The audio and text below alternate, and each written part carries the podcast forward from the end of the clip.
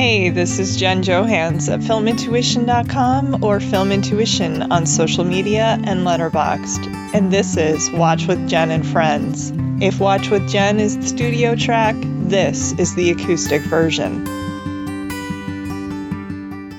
Today's guest is Roxana Hadadi, witty, singular, and iconoclastic. Iranian-American feminist pop culture writer Roxana Zivar Hadadi is a film and television critic who's been published by Roger Ebert dot com, The A V Club, Crooked Marquee, Vulture, The Playlist, and Bright Wall Dark Room. A bright light on Twitter with her fresh perspectives and bold humor, the Baltimore-based Roxana, who holds a master's in literature, is a member of the D C Area Film Critics Association, the Alliance of Women Film Journalists, the Online Film Critics Society, and is a contributing approved critic to Rotten Tomatoes as well. I am greatly looking forward to talking with her about film and writing today. So welcome, Roxana, to Watch with Jen and Friends.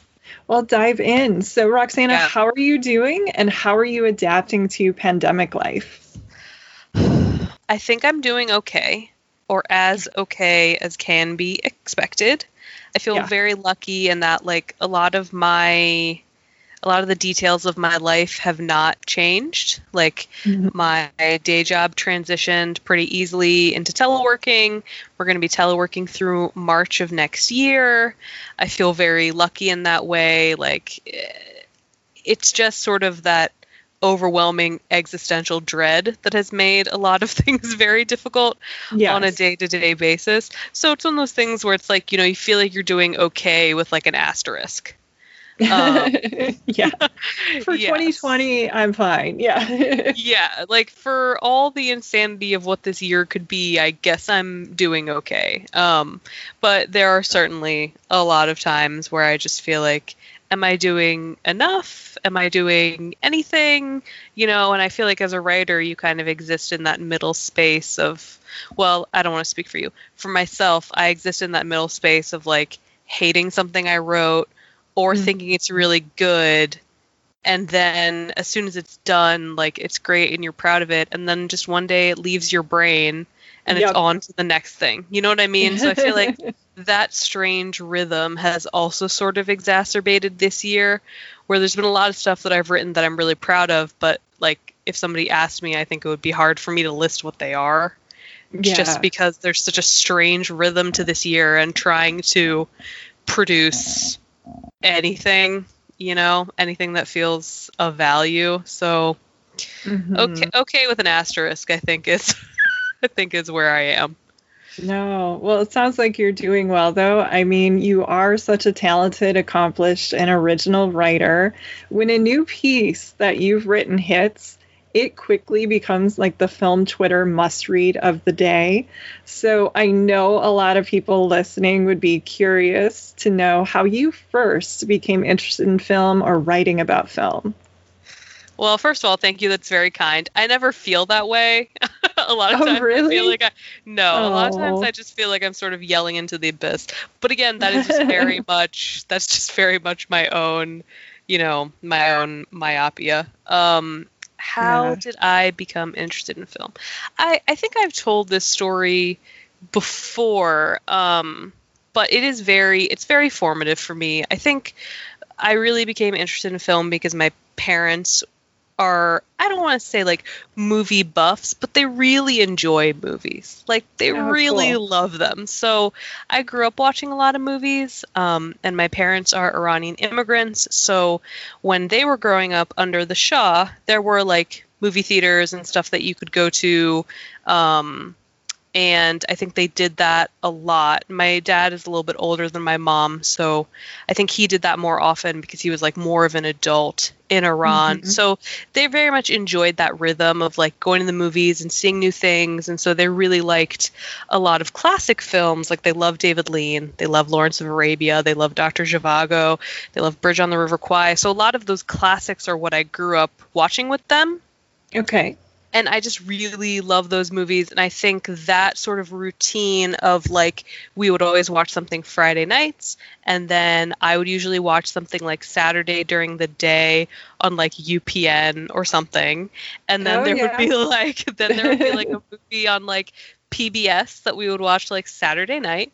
And then Sunday night, we always watch sixty minutes, me and my dad. So like oh, the cool. weekend is very much like a movie heavy time and like a news journalism heavy time. So that I think was really the basis of it, just coming from my parents being really into that. And I think when I really started thinking about like writing about it, Um, I was always into writing in high school, you know, in high school, which now feels like a millennia ago. I was on my high school paper and then like on my college paper. And then when I was in college, I became the editor of my uh, college newspaper's entertainment section. And that really was what transitioned me more into writing.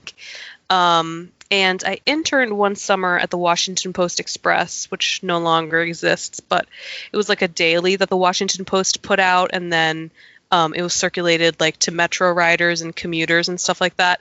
Mm-hmm. And I had interned there for a summer, and then my editor left to go be the editor of just like a regional family magazine here in our area. And she reached out to me and asked um, if I wanted to start doing movie reviews for them because they were trying to expand their movie blog. And I guess that was the first like non-college, like professional sure. writing yeah. thing I started to do. And then I don't know, it just, it just sort of went from there. Um, and I'm very honored and very lucky to write for the places I do. And a lot of it, strangely enough, uh, well, you know, not strange. I mean, that's how you and I connected too. It came about through Twitter. So as much as Twitter is like a terrible cesspool where yeah. so many, but, but it has a lot of awful attributes, but I have been very lucky that a lot of writing opportunities have come for me from Twitter. So in that way, it's not the worst website in the world, but it's mm-hmm. pretty bad. So. I know. I like to think the good outweighs it, though, because yeah. I've met so many wonderful people, yourself included, and made some close friends. And then just so many, pretty much every professional writing gig that I've gotten has been through Twitter since I've joined Twitter, I would yeah. say, which it's is crazy. Strange. But yeah, yeah. It's so strange how that's happened. And yeah. Like I, you know, it has just been a few very lucky D Ms that I've gotten where I'm like, oh, me? Okay. Yeah. Yes, of course. Yeah. yeah. Well, are you working on anything new that you'd like to give us a sneak preview of, or is there anything we should be on the lookout for soon? That's a good question. Um, I have filed something that it honestly took me months to write, and I think it was a piece that I had just so hyped up in my head that it was very difficult to actually okay. take it from that space to, like, yeah. existing on the page. You know what I mean? Um, sure. And it was an essay about Romeo and Juliet, the Baz Luhrmann version, the perfect, okay. a perfect film for our all of our times.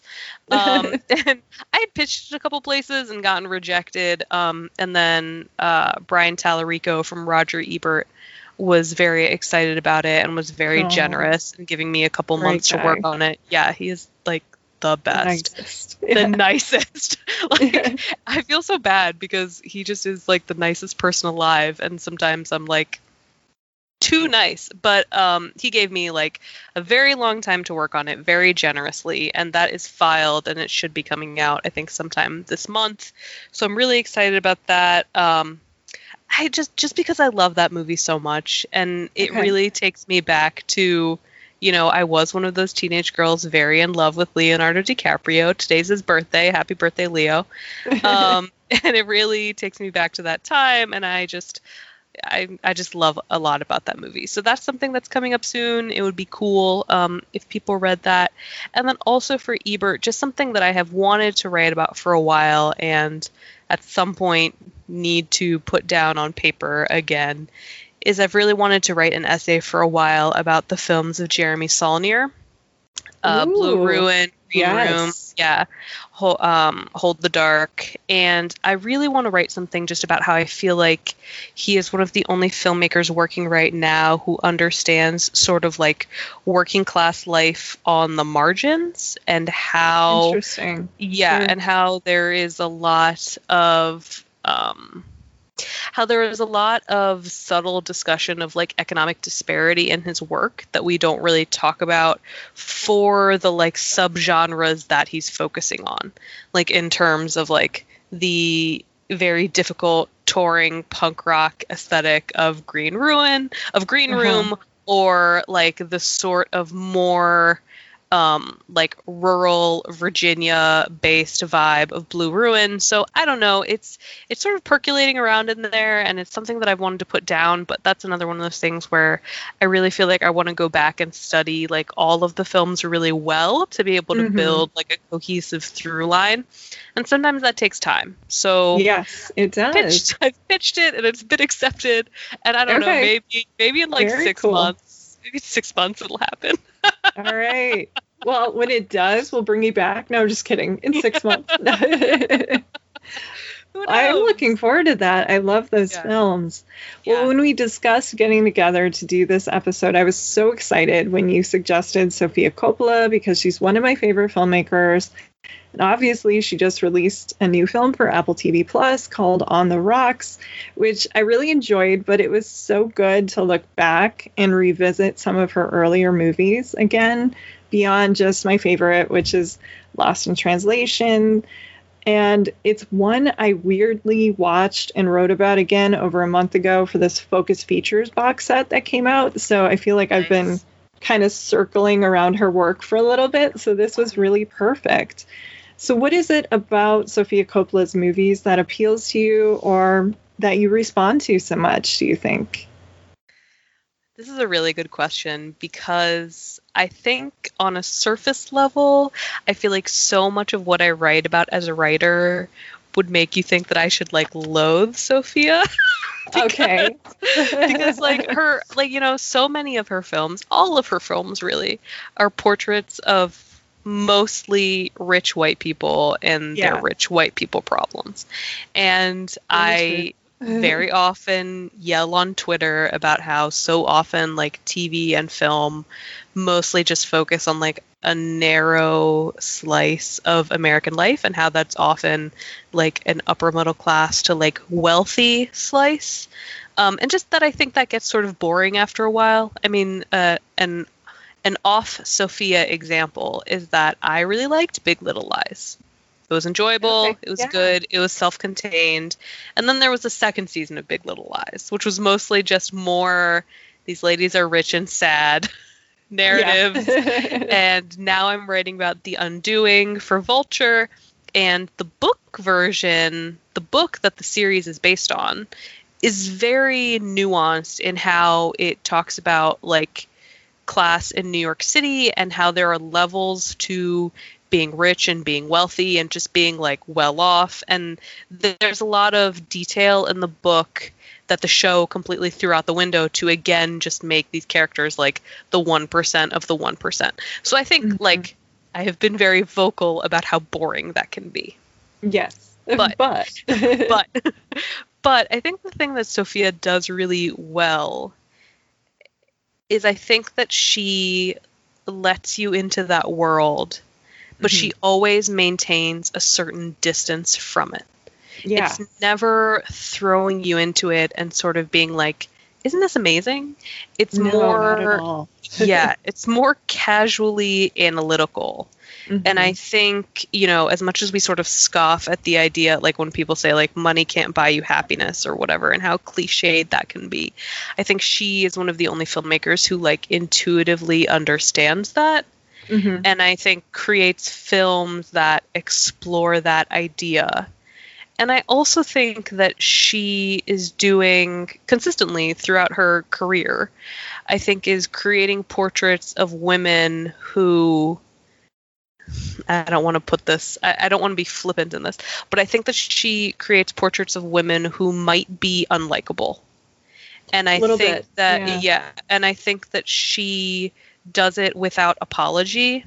Mm-hmm. And I think that she creates those women with so much humanity to them that I think you step back and you're like, oh, yeah, yeah, okay, Marie Antoinette sucked, obviously. We all know that, right? We all know yeah. the Marie Antoinette legend, but I think that she is taking, like, a fictionalized view at, like, okay, but what is the interior life of someone like in that yeah. position? And I think that she is so interested in what's happening underneath the surface and about the reactions that we have as women that can be unique to our experiences, and that I don't necessarily think, not to be reductionist, but that I don't necessarily think men can understand. So I, I don't know. There's a lot. There's a lot about Sofia that yeah. just really, really love. And I think that so much of it, and this is just like a very dumb, half-baked theory, but I think so much of it comes from like the horrible reception to her Godfather three acting role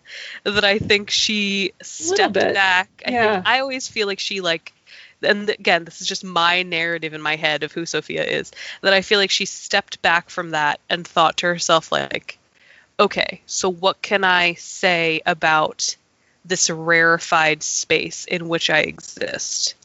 And what can I bring to that conversation versus mm-hmm. being an actor and saying what somebody else's conversation is?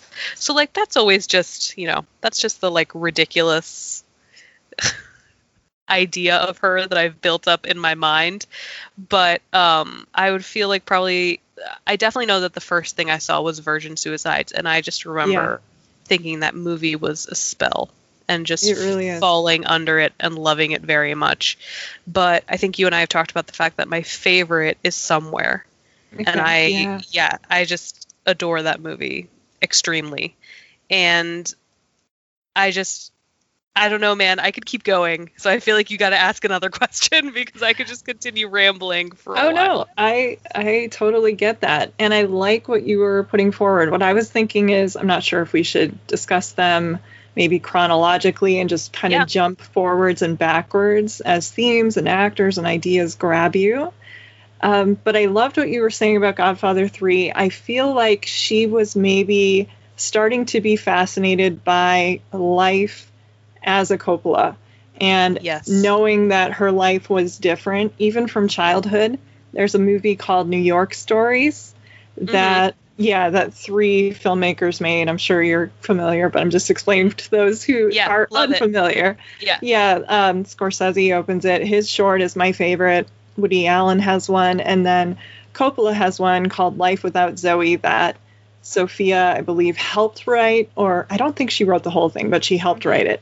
And it was a little girl in a hotel, and it kind of foreshadowed these types of plot lines and characters that would fascinate her as what is happiness and what is it like when you have this privilege and you know your life is different. And I feel like it was there. And then I also think that there's a recurring theme of claustrophobia and shelter, and it goes throughout, and it made watching them these times uh, during this pandemic just very eerie. And I feel like, yeah, watching them again now is definitely a trip. Well, the first one I saw, like you, was Virgin Suicides from nineteen ninety-nine. That was her feature filmmaking debut, based on the novel by Geoffrey Eugenides. I have not read that. Have you? Yes! Oh, you have to. It's uh, I, I love I, Middlesex, and I have not yeah. read this one. Okay. Yes! Love Middlesex. Middlesex was my, one of my grad school thesis papers. Love oh, that wow. book. Yeah, it's an amazing yeah. book. Amazing book. Did not really like the marriage plot. Did you read the marriage plot? No, I haven't read okay, that one. Yeah, that okay. was... not ideal. But Virgin Suicides is beautiful, as haunting as the film. I think it's okay. it's a great adaptation because I think she really captured that lost sense of youth that the book puts forward. So I would definitely recommend it. A quick read too, because I mean, like oh, the yeah. movie is sort of it's short awesome. as well. Yeah. So there's not, not to say there's not a lot to it, because I think it sticks with you and it sort of infects you with like its melancholy energy, but it goes pretty, it goes pretty quick. Um, and yes, love, love it, love it, love it. Yeah. yeah. And what I love two is it's her first collaboration with Kirsten Dunst. Mm-hmm. Tells the story of the last year in the life of the five Lisbon sisters who, mm-hmm. like the Dutch elm tree, afflicted trees in their yards of the nineteen seventies Michigan neighborhood where it's set are beautiful but gone too soon, and you know they're going to perish. So what are your thoughts on the film overall? You used the phrase spell, which I thought is a great way to describe it, because it does, it hypnotizes you. Like as soon as you yeah. hear that song Playground Love by Air, as it starts, you're just under the spell. Yes. Yes, so many things. First of all, Coppola has, like, the best soundtracks. I she mean, does. We're probably going to talk about that later, but she has the best I soundtrack. Brought my C Ds out. Like, I'm not nice. even kidding. Yes. Like, Air on that soundtrack, and then how often she uses the Strokes, and then obviously yeah. Phoenix, because she's married to their lead singer, Thomas Mars. So, yeah, yeah so... Man, I I wrote a piece about the Virgin Suicides twentieth anniversary last year for Crooked Marquee, okay. and I think I think I used spell in that as well, just because I think that there is there is an immediacy to how the movie lets you know that this is a tragedy. Mm-hmm. You know, like, it very much does not beat around the bush in that way. The narration. Yes. Draws you in so quickly to let you know that this is a story about regret and mystery and confusion.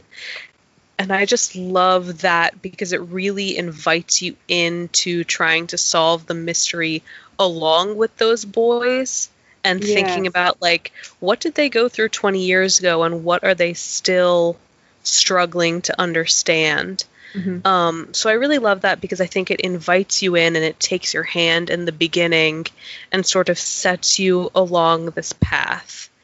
And I just think that, I just think it's so, and again, like, I was sort of, and still am, sort of like a melancholy sort of person. And I think it really well captured that feeling, as the younger sister says, of like, you don't know what it's like to be a yeah. teenage girl, yes. you know, like, you don't exactly. know what that feels like. And so I think that your analysis of how isolated her characters are is spot on, because this is, right, five sisters, four sisters, sisters that are trapped, right, by their, like, mm-hmm. overbearing, very religious parents, and they begin to act out. And I think the movie does a very good job of not judging them for how they're acting out, but making clear that this wasn't going to end well. No. You know, like, yes. it's not, whatever happens, even if they weren't going to all take their own lives, this situation is untenable. Mm-hmm. And I think that this was the first movie where I think Coppola did a very good job building out a sense of what it also is like to be an observer. Because mm-hmm. I think that so many of her films also have a character where you're sort of looking at this very isolated world and wondering, what is that like? And I think the boys of the neighborhood serve that function. And then you sort of see that role come up over and over again in her work. But yeah, I mean, it's a spell. The way that it's shot, it's very gauzy. It's very light filled, you know, like, I feel like some of those scenes feel like a melting dream. I mean, you see the screenshot all over Twitter, but it's the one of Kirsten Dunst winking as the yes. scene melts into, you know, into the sunlight and into, like, their foray into the flowers. And I feel like there's so much about the beauty of that film that is also just deeply sad. It and is. I I always think about Virgin Suicides in connection to, did you see Woodshock? No, I have okay. not. Okay, so Woodshock was, so, um, you know Rodart, the fashion house? Yes. Okay, so the Maleevi sisters of Rodart directed this movie, Woodshock, with Kirsten Dunst. And okay. it is very similar visually to Virgin Suicides in that it's a lot of, like, Dunst breaking the fourth wall and sort of okay. staring at us. And then a lot of those similar sort of, like, melting shots. But the movie is very much, that movie very much has like the vibe of like a weird drug trip. And it's very interesting to see Dunst's career like bookended in that way. So mm-hmm. I would suggest you say it. But the reason I brought it up is because the Maleevi sisters were like, oh yeah, the Virgin Suicides obviously shaped, obviously yes. shaped our cinematic experience. And I think you see how much of a touchstone that movie has become for a lot of up and coming female filmmakers, because I think it just captured something about female adolescence that I don't think a lot of other movies have been able to grasp. But I yeah. love it very much, very much. Yeah. Very much. And I yeah. love how she's attracted to brightness. I think if, again, I don't want to stereotype all male filmmakers, or right. even some filmmakers that are women would maybe be drawn to mostly a dark palette when they were making it. Mm-hmm. She goes for the light. We have that great shot of Kirsten Dunst winking, and there's a lot of sunlight, and sunlight is used in a sad way in the yeah. film. Like uh, night is either of promise or excitement, like you don't know what the night is going to bring. Mm-hmm. And sun in that movie doesn't always carry that. And it's interesting. It kind of reminded me of a candle that is burning and is eventually, yep, just going to melt, like what yep. you were saying, melting. And it never fails to just captivate me and, of course, depress the hell out of me by the end of the movie. Yeah, but yeah. it is just so beautiful. Mm-hmm. And it's, yeah, it's such an exquisite film to begin her career on, because it really does sort of put forth her ideas on womanhood and mm-hmm. what our interior lives are like. Mm-hmm. And in contrast with The Boys Across the Street, there's that great, great uh, monologue that narrator Giovanni Ribisi says about how they didn't understand each other at all. And like, our job is really just to, I'm going to quote it wrong, but like give the noise that is there to fascinate them. And it's another thing when you're watching the movie, realize the maturity levels are just so different. It, watching it too, I think everybody looks at it mostly as a female film, but when you watch it again, you are taken in by these boys. And what did this experience? I mean, you're never going to live that. And it's weird that it came out in ninety-nine, because that's the year technically I would have graduated from high school. I started college a couple years earlier, mm-hmm. but ninety-nine was the year, and that's also the year of Columbine. And oh so gosh. I always think about that, and I think, are those kids going through, or like how did that affect them? And so mm-hmm. that kind of comes through in my head when I watch Virgin Suicides every time. Yeah. Yeah. Yeah. I feel like it's a, v- it's very interesting now watching it as an adult, because I did rewatch it last year to write that piece. Um, mm-hmm. And then when it got the Criterion release, I also was like, I should watch it again. Um, yeah. But yeah, I feel like now that I'm older, I think I have so much more sympathy yes. for the boys. And I think I understand, like, I think when I was younger, I think when I first watched it, I was like, oh, well, they were in love with them. And I just yeah. sort of Yep. dismissed that. But I think now that I'm older, I sort of realize, well, what kind of horrendous trauma must it be like, even if they were in love with them, to then yes. find all of their bodies? It would and be to worse think, right, being in love with them. and, right. And to think, like, what could they have done differently? And I think yeah. as I get older, that sort of becomes the obsessive question for me, is mm-hmm. I feel like the movie sort of makes clear that, like, the girls were on this path. Mm-hmm. And they had decided to be on this path, and they stayed on it because they were together. Whereas I think it True. also suggests, I think it also suggests that, like, the boys are then consumed with this idea of, like, could we have done anything differently? Should we have not agreed to mm-hmm. quote unquote help them? Like, should we have not, like, gone to that weird basement party? You know, like, there's yeah. so many things. Yeah. like, there's so many things that you can think about. But yeah, that movie is also eminently quotable. I love the line of the outrageousness of a human being thinking only of herself. Like, I just, there's yes. so much about it that's really beautifully written. And a lot of that is lifted directly from the novel. Is so it? yeah, okay. I would, yeah, I would definitely suggest reading it. Oh, yeah. I'll have to. Yeah. Well, I like I was saying before, it was really strange to watch the movies again right now because she does focus so purely and so often on characters and situations of people being sheltered and isolated, cut off. And while it happens basically in half of Virgin Suicides, it does carry through every one of her films, even the holiday special she made for Netflix, which I love. And but it's, I think, most synonymous with her filmmaking, with her most famous movie, Lost in Translation, which garnered her the Academy Award for Best Original Screenplay in oh three and made her the first American woman ever nominated for Best Director, which was bananas. I remember reading that Insane. When I was in film school. Yes. Mm-hmm. I've written about the movie a whole lot. I've done projects on it. I love it. I don't necessarily know anymore that it is her best quote-unquote movie, mm-hmm. but it is my favorite, I think. It's the one I watch the most. I think it's the most just thoroughly enjoyable. A lot of that is Bill Murray, the music, the beauty of Tokyo. So what do you think of Lost in Translation? What's your take on it?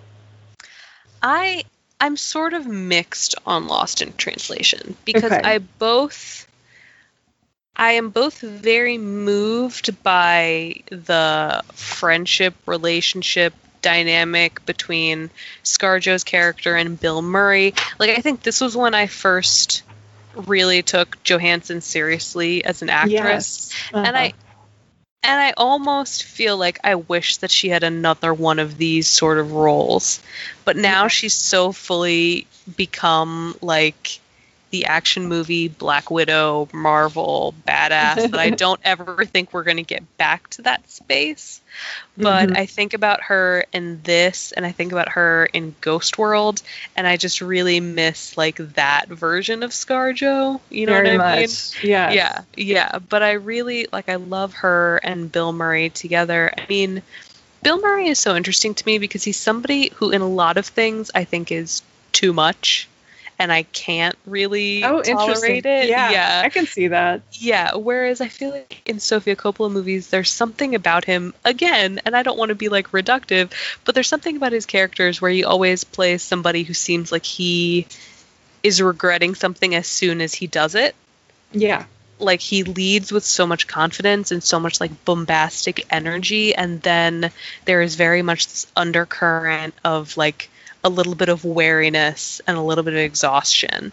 And so mm. I really like the combination of their energies and their vibe. And again, like, you have Giovanni Ribisi again. So it was interesting that, like, he was somebody that yeah. um, Coppola worked with a couple of times early on. That's sort of intriguing.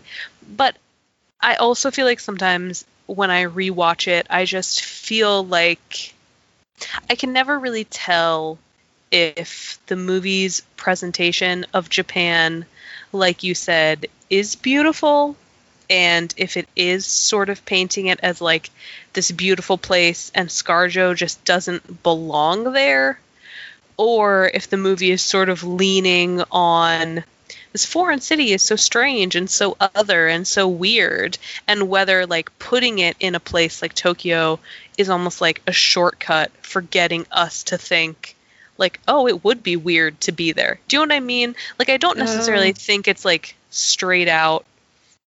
I don't think it's racist. Like, I don't no, think it's, like, no. not at all. Like, I don't think it's Orientalism. But sometimes I do wonder about the treatment of the city and just if it is almost walking that fine line of a little bit of just amping up its strangeness to make them feel so out of place. Okay. So that's, like, the only thing that's that I fair. think I, yeah, I think that's the only thing that more and more I sort of struggle with. But in terms of, again, a character who you understand as being very privileged mm-hmm. and having a lot of things that she's able to access, like, at a moment's notice because of her husband's position and because of this job and because of where she is or whatever. But you also understand that there is, like, a separate part of her life that cannot be accommodated by those things. Mm-hmm. Like, no matter, like, how much she has in that way, she is still longing for a deeper connection with her husband that isn't really there. And just a deeper connection with anybody, right? I mean, that, like, mm-hmm. all-encompassing loneliness, I think, is something that Coppola is very interested in. And you're right. I mean, she is very good at examining these, like, very rarefied spaces. Mm-hmm. Where it would be very hard for somebody else to get into that space.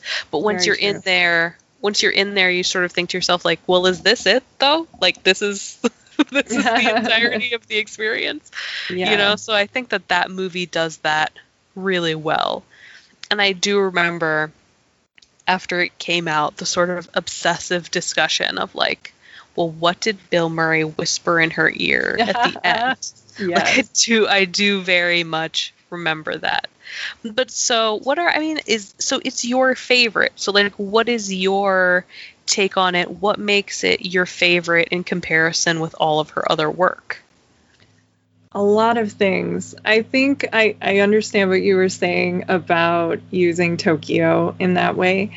I think a couple things that she needed it to use as symbolism for they're both at a, he's going through like a midlife crisis. She jokes, you know, did you buy a Porsche yet? Mm-hmm. She's going through a crisis of her own. She finished college, she's married, but she's gotten all the things you're supposed to in life, and she doesn't know that they're bringing her anything. And I also think that being in a place that's known for spirituality and things is another reason that Coppola uses it, because that feels foreign to these characters right now. They are wandering through, they don't know where they are in life.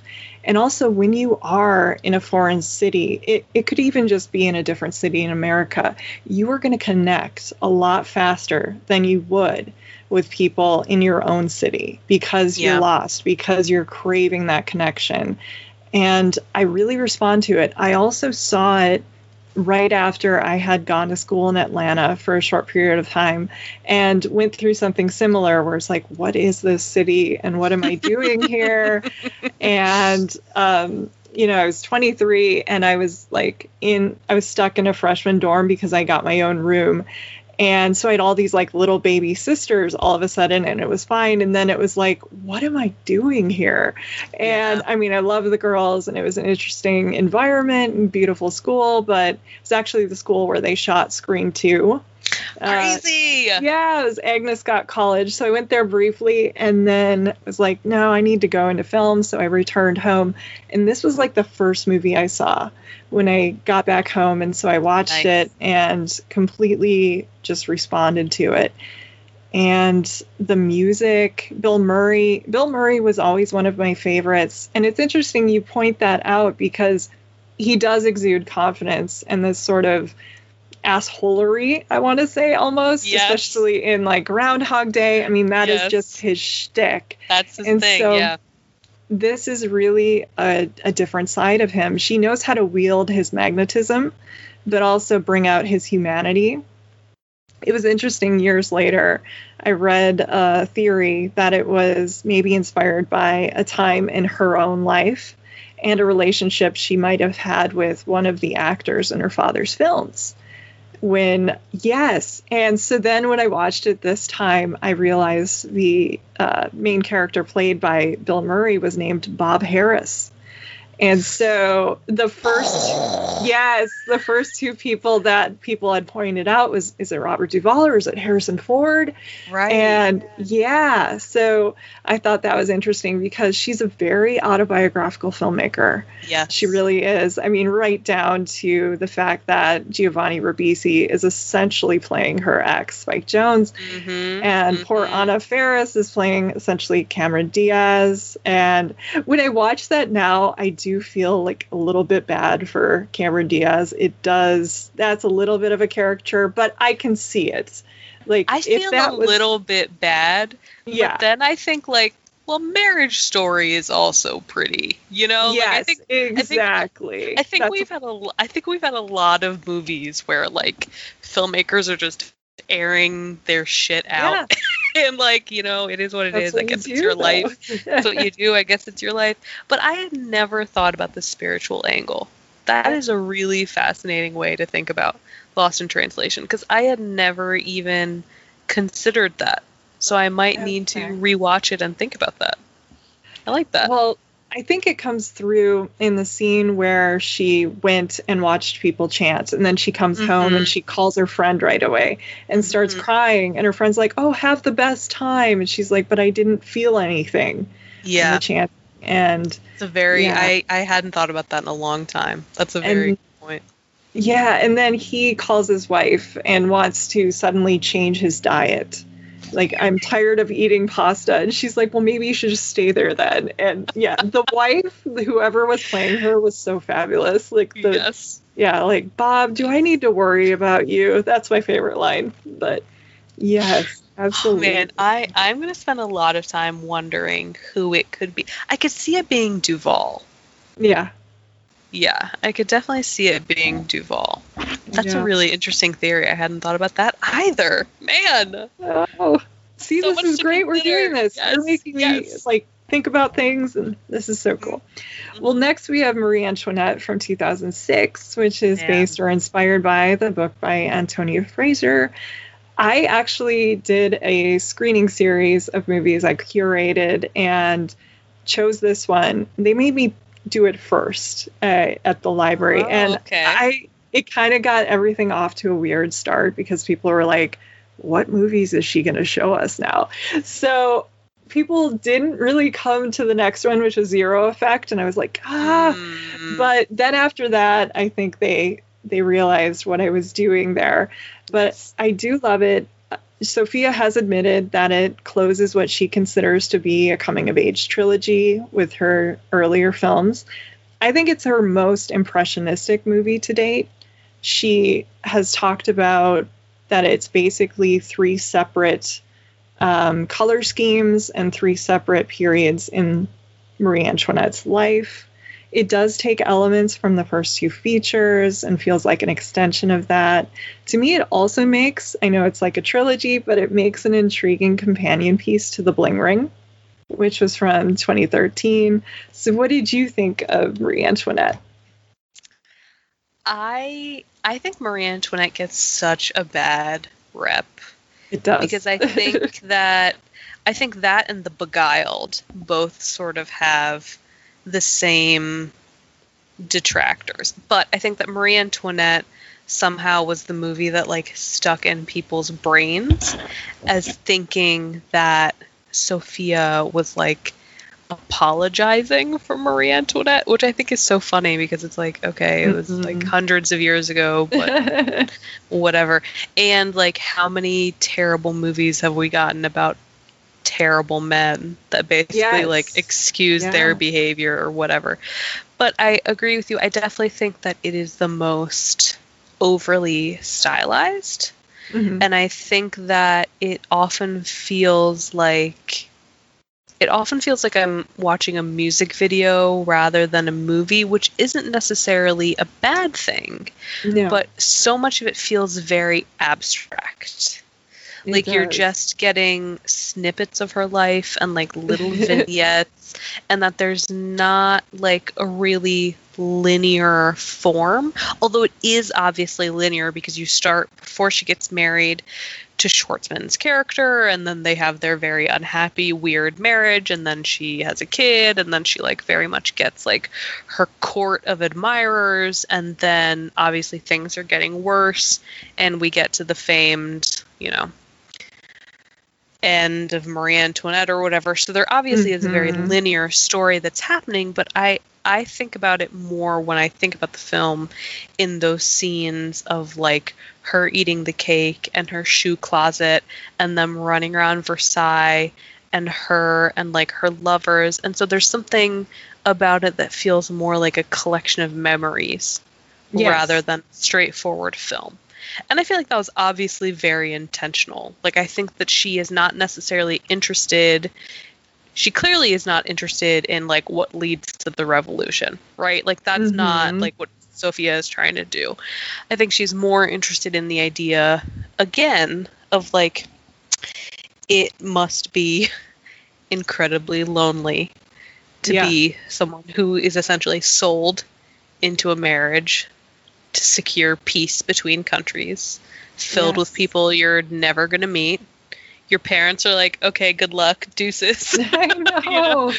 Like, yes. you know, like I think that I think if you're talking about like isolation, like I personally believe like down with the monarchy, guillotines, et cetera. But I think mm-hmm. if you're thinking about like what could be the most isolating experience, I think it doesn't get much higher than that. And so yeah, I also absolutely. think, so I, so I really like that because I think that she does something very interesting in making something so,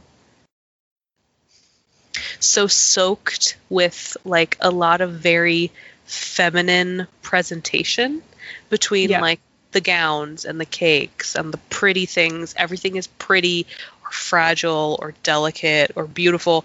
And all of that sort of builds and builds and builds upon itself until it's it was never practical, and no. then it just no longer becomes tenable. And I think it's very interesting to to watch how Marie Antoinette's character first like flourishes in that, and mm-hmm. then is increasingly weighed down, and of course like corrupted by it by the end. Very but much. I I yeah. just yeah I I like it very much. I I don't know if it's Dunst's best, because I still I still maybe think that I like her work in Virgin Suicides I do too. more, but I do think it's it's such a good use of like Dunst's youthful, like very cheeky adolescence.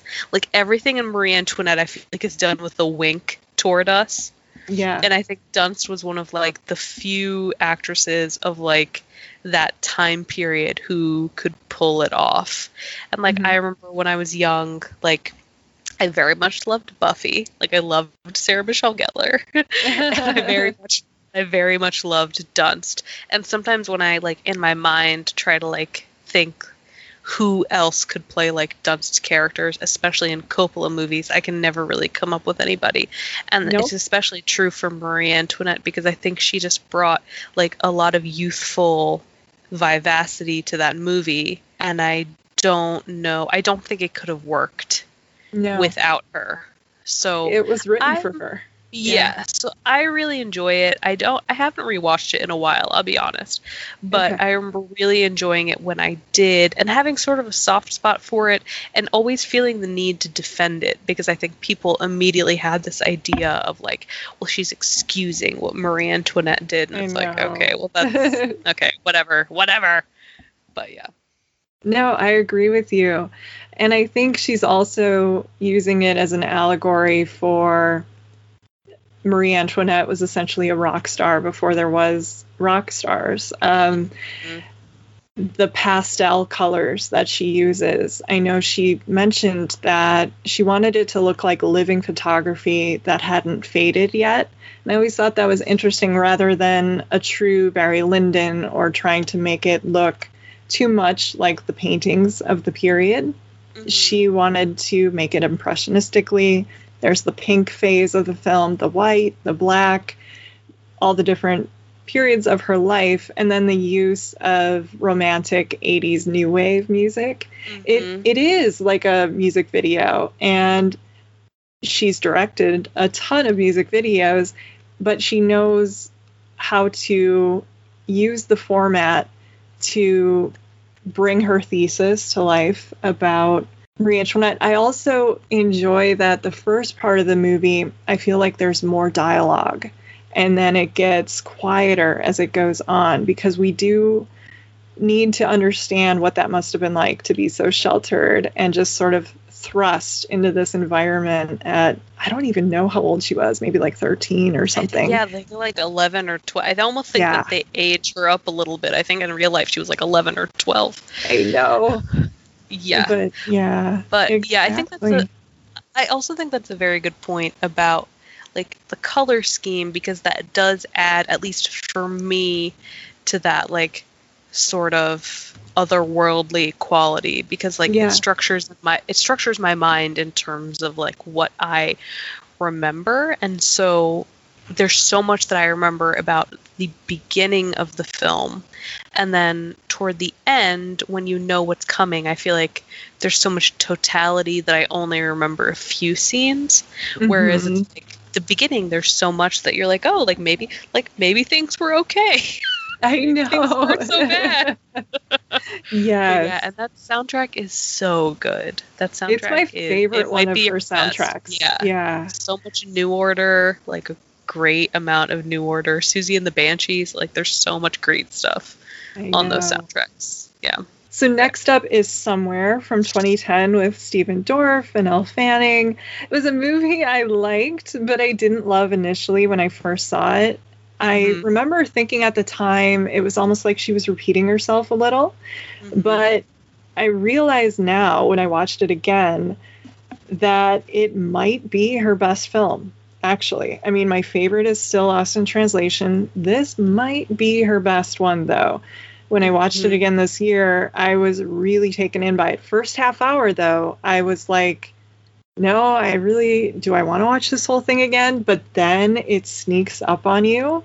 And I think a lot of that also has to do with Steven Dorff's performance, which is incredible. He is not somebody I would have like paired with Sofia off the top of my head. And they work wonders. I know you love this movie, so I can't wait to hear what you have to say about Somewhere. I love it so much. I know you I, do. I love that. It is, it is definitely, it is definitely my favorite. Part of me feels like I'm, I'm betraying Sofia because it's her only movie, which is really like from a male perspective, and yet I'm like, oh yeah, that's my favorite. I had a guy reply that to me on Twitter. He's like, oh, I know really? This is gonna sound bad, but because I'm a dude, but that's my favorite. And it's like, no, yeah, you're fine. It's yeah, fine. yeah. Yeah.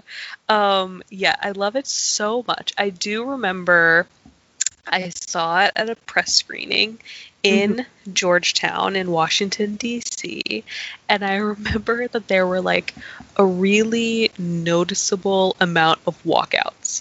Okay. And it was one of those things where I was like, are we watching the same movie? Because it takes a little, it takes a little while to get started, but Dorff's performance is so good that I can't even imagine anybody yeah. like tearing themselves away from it.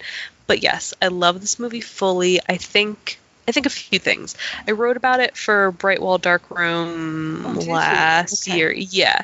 And I wrote about it for their Los Angeles issue. And the take basically that I had was like, so many of Sofia's movies are about like isolation and feeling like you're on the outside of something, and about like sort of an insane amount of wealth and privilege. And for me, it felt like Somewhere was her saying like the height of the American dream, like the thing that we want the most is to disappear and to escape ah, and to no longer, yeah, and to no longer be beholden to people who have certain expectations of us. And I think that the movie does a very good job in terms of painting, you used this before, like how claustrophobic L A can be. Very. And especially like the Chateau Marmont and this life that Steven Dorff's character has created for himself, which is successful to a certain degree, right? Mm-hmm. Like he was a pretty famous actor. He's now like sort of washed up, but like still doing good work, still handsome enough that random people sleep with him, right? Yeah. Still hot. Still hot. And then he also has this teenage daughter played by Elle Fanning who just adores him. And yes. I I've always really liked how Coppola does father-daughter relationships, and I just really loved this one because I think that it pushes both of their characters. It pushes... I okay, I don't want to get emotional. I it I think it just sort of pushes you into thinking, like, what are our responsibilities to people that we love or that we're supposed to love? And yeah. how much does it take from you to be that person that that person wants you to be? Okay. Because yeah. I think a lot about, like, Johnny Marco and how you get the sense throughout the movie that, like, he wants to be a good dad, but I don't think he knows how to be a good man. Mm-hmm. And I think those two things don't really... complement each other. I think that they hurt each other. And so I agree with you that I think when I was watching it, I sort of felt like it was a little bit familiar. Mm-hmm. But by the end, it almost feels like he, you know, Johnny Marco's character is like throwing a grenade into his own life and walking away from it. Mm-hmm. And I, I remember like getting up from the press screening and turning to my friend and being like, is Sofia Coppola like quitting movies? You know, like ah, because I could almost because yeah. I could almost yeah. see this being like, okay, I've made what I want to make. I don't want to be part of this ecosystem anymore. I don't want to be burnt out. I don't want to be washed up. Like, I'm out. And so I feel like there's such finality to that final shot of like him parking his car and just walking away. Yeah. And it might it might be the Coppola that makes me the most emotional, because there's just something there's something that I've always responded to in terms of like these narratives about people that want to disappear. And I don't mean that in like a super depressing way. I just think it's a very fascinating idea of walking away from your life, and like how much selfishness does that take, and also how much strength. So it's an idea that I almost think is like the bravest thing you can do, and also the weakest thing you can do, mm-hmm. if that makes sense. Yeah. Um, and so I feel like it's very interesting to me that that was sort of where she went in this story about L A and about Hollywood and about like the environment in which she grew up. Very true. So yeah. So I don't I don't know, man. I I don't want to get emotional, but I think it's the movie I think it's the Coppola that makes me cry the most, because there's just something very. about it. There's something about it that is like very primal for me. Um and just makes me really upset. No, I'm with you. Yeah. I think it is her most personal, and what you were saying at the end about him just kind of walking away and wondering if she was quitting movies. To me, it's like she is preparing herself for her next phase, motherhood. Mm-hmm. I feel mm-hmm. like this is the movie where she decided, no, I want to be a mother. I, I it'd be interesting to actually look up when her daughters were born and which when that happened. But I feel like she was kind of heading that direction, because I feel like the movie itself is about our interaction with one another and what we do for love and how we maybe use love as currency. There's an interesting undercurrent going on in the film about performative um, performative affection, and also the different ways he's an actor, and he watches strippers with boredom uh, early on in the movie. And then it's interesting because at first I was like, why do we have two full sequences where yeah. these beautiful dual strippers are doing these elaborate sequences with their pathetic, sad little poles that they bring into mm-hmm. the hotel room. Mm-hmm. But then it dawned on me this time, they're both blonde, and it's cut very quickly. Like there's like a scene, maybe two scenes, and then we see him bring his daughter to the skating rink, and she's blonde and attractive. Mm-hmm. And she does an entire performance to, I believe it's Gwen Stefani's Cool. I know yes. we're cool. Yep. Yes. And yep. he has the same sort of disinterested posture, or I wouldn't say disinterested. He wants to be interested, but he can't fully yeah. disengage from himself. Or what does this mean? And of course, there's also the link of how did the girls in sequence A become the strippers? Like, yep. And so she is asking these questions about father-daughter relationships, male-female relationships, that I think it's a good journey to follow him on. It's mm-hmm. one that I'm sure she's had issues with, with her own father.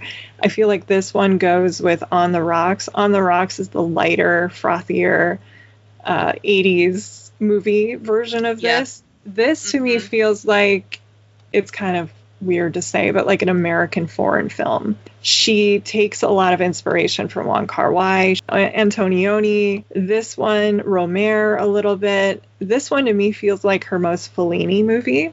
Mm-hmm.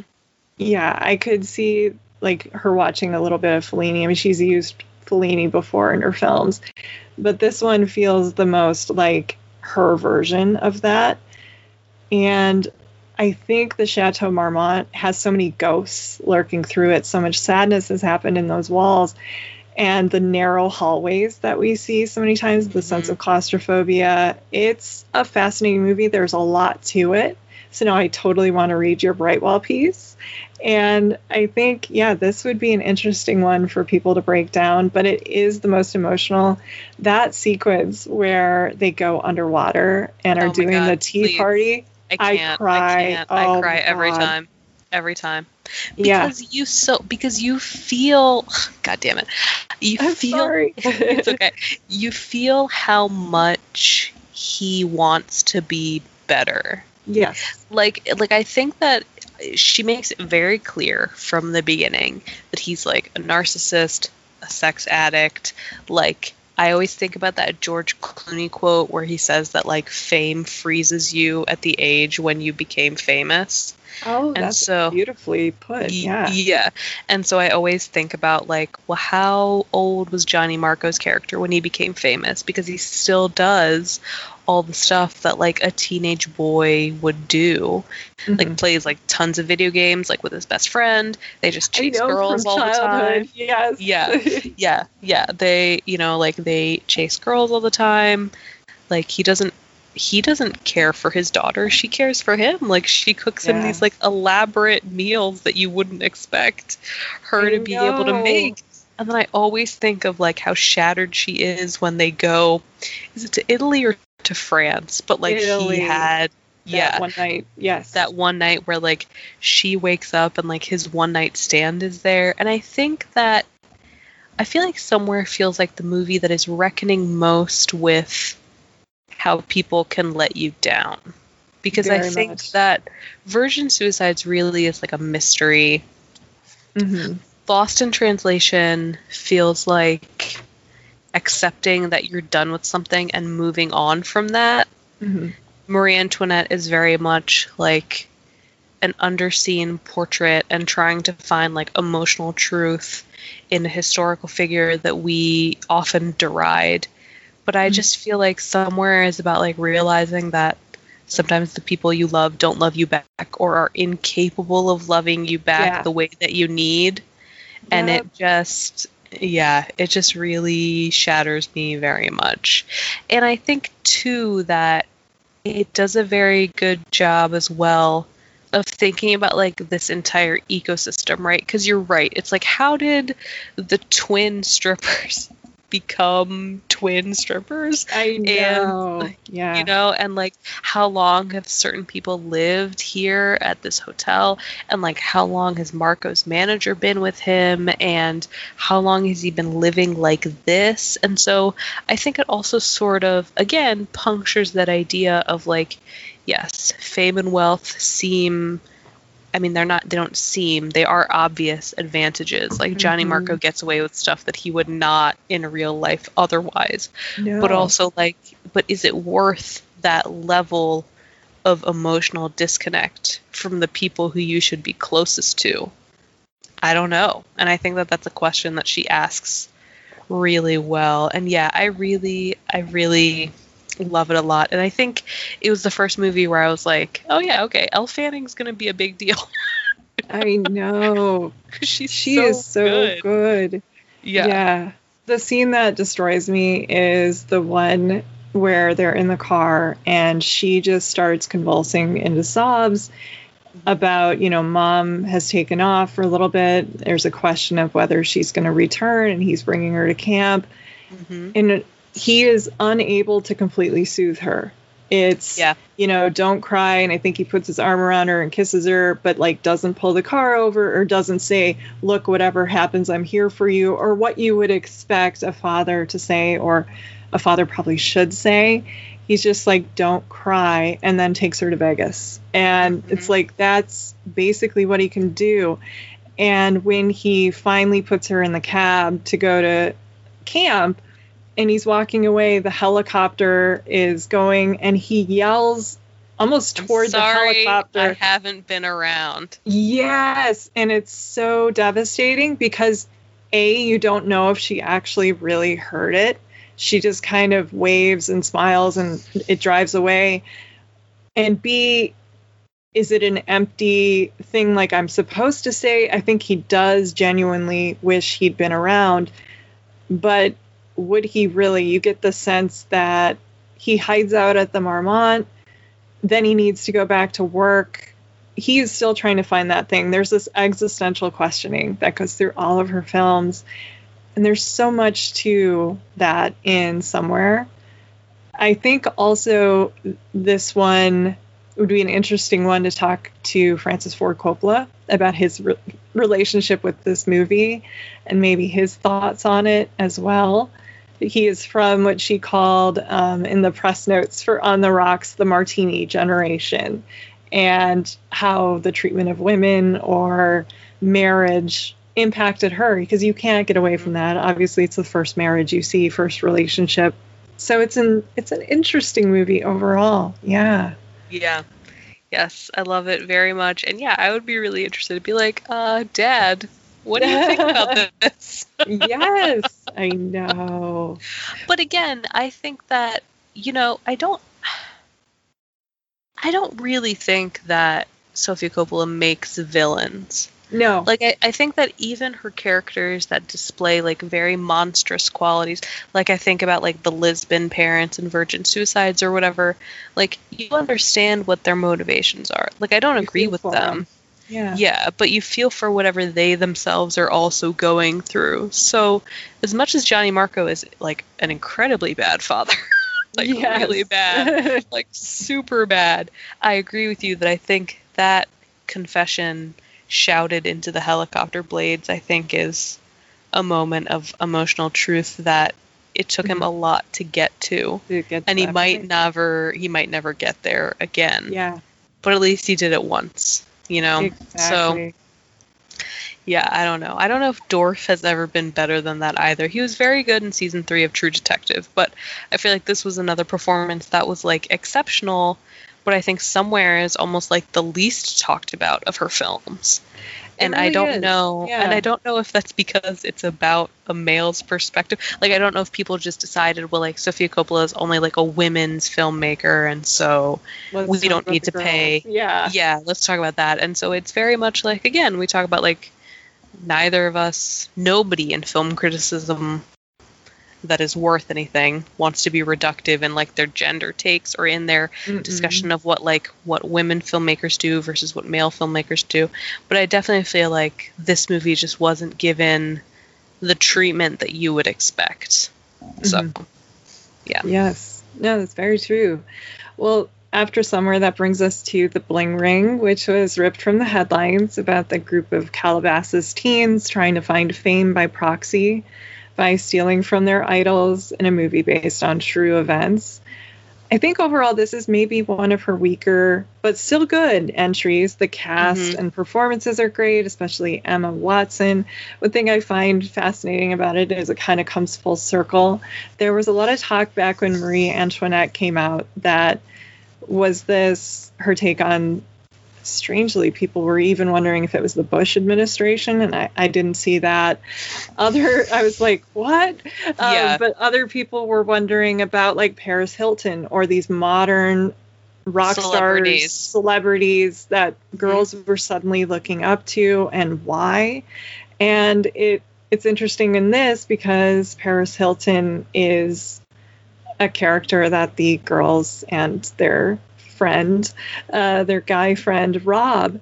And also, I remember on the D V D, she was actually the most cooperative and sweetest of all the people that worked on the film. It was That's really shocking. Interesting.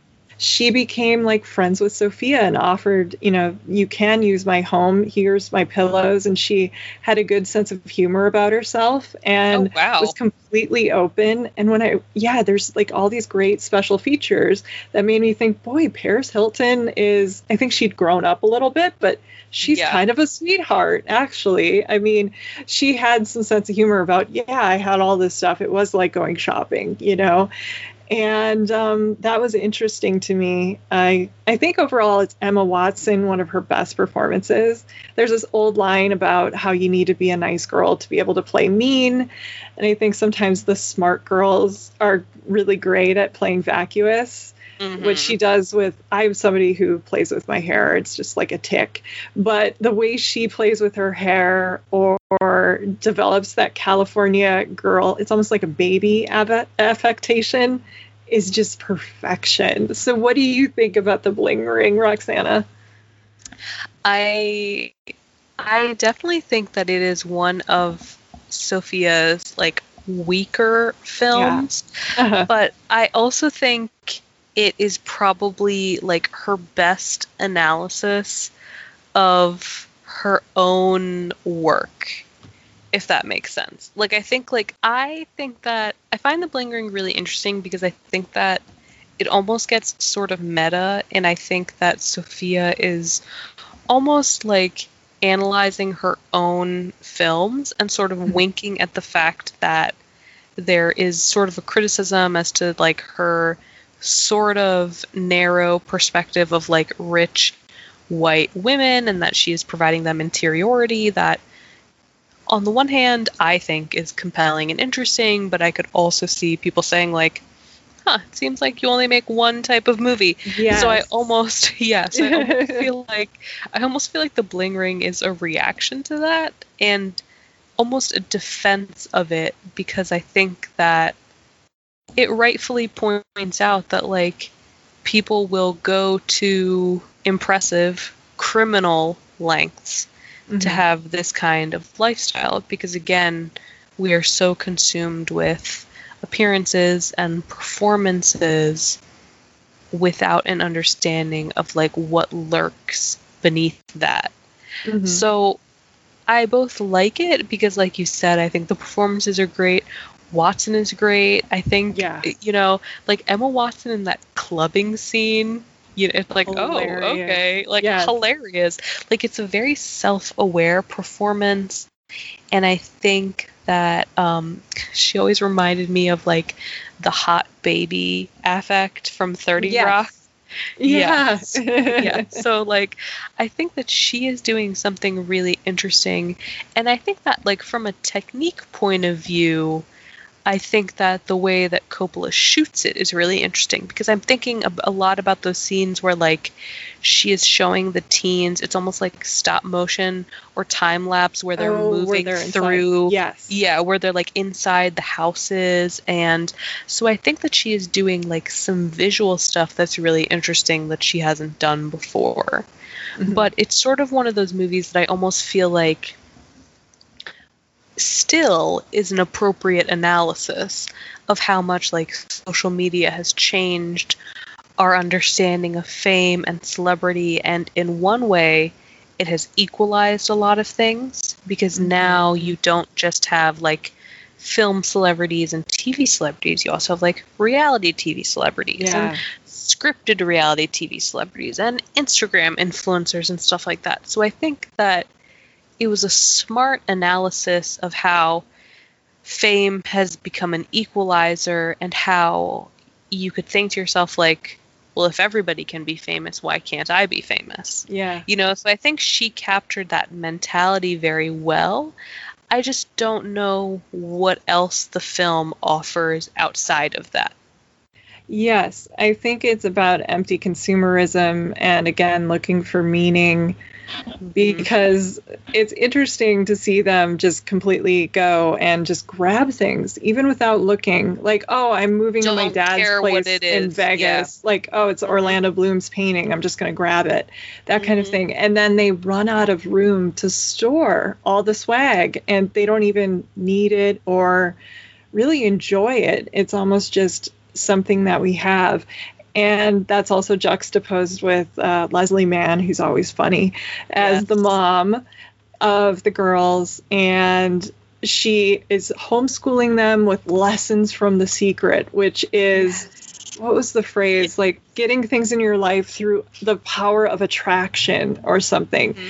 And it's just empty all around. Again, it's sort of like what I go back with Lost in Translation as being like a spiritual or money or emptiness, needing to find that thing that makes you you mm-hmm. or defines you. And it's also about peer pressure. I mean, there's a lot going on there, but I don't feel it's as rich as mm-hmm. some of her other films. Mm-hmm. I think we kind of get the point pretty quickly. And yeah. then it's it's an exercise in style. And I mean, it's still enjoyable, but yeah. not on the same level. Yeah. Yeah. And I also mm-hmm. wonder, it is one of those where I've sort of thought about, like, I almost wonder if there was anything else that she could have done, but I don't necessarily, like, to make it more rich, but I don't necessarily think so. I mean, I think it's very much like a snapshot of the kind of mentality that leads mm-hmm. to this criminal behavior. And you're right, like a snapshot of a certain kind of vacuousness. Like, yep. it doesn't matter what any of this is, it just says Chanel. Yes. And, I, that's, and that's almost why I feel like it's sort of like a rebuke to her detractors, because it I is. do think that Sofia is very intentional in the way that she crafts these lives. Like, she's not just littering things with empty signifiers because she can. Like, I think that she thinks through what she is going to present. And the only way I say, the only reason I say that is because I know that after On the Rocks came out, I think there was a piece at maybe at Slate or somewhere else where it was like all of the really expensive things that you missed in On the Rocks, and it was mm-hmm. like a list of um like all the designer yeah. stuff that the characters so had. Not the point. Yeah. And yeah, and it was one of those things where it's like, I agree with you that, like, her movies are like exercises in, like, wealthy people details. Yeah. yeah. But exactly as you said, but that's not really the point. And would mm-hmm. you do that with any other movie? Because what I remember, funnily enough, is I had to watch one of those, like, Adam Sandler, Jennifer Aniston movies, Murder Mystery, on Netflix. Oh, and I remember... Awful. Yeah. yeah. And I remember that movie, like, the entire purpose, like, the central setup of that movie was that, like... Sandler's character was, like, a police detective in New York City, and, like, he they, he didn't make enough money, and Jennifer Aniston's character was, like, a salon owner, and their mm-hmm. house was about to be repossessed, and it was, like, it was very economically based. Like, the entire plot was about how they were, like, hurting for money. And then in one scene, Aniston's character is wearing, like, a designer dress and, like, ten thousand dollars diamond earrings, and I remember thinking to myself, like, that's a bad detail. Like, if the entire yes. point of your movie movie is that these people are working class, then make it so. But, like, Sofia is very matter of fact about the people that who are in her movies are wealthy. Mm-hmm. Like, the, it's just, it is what it is, but yep. she's looking at, like, the other aspects of their lives.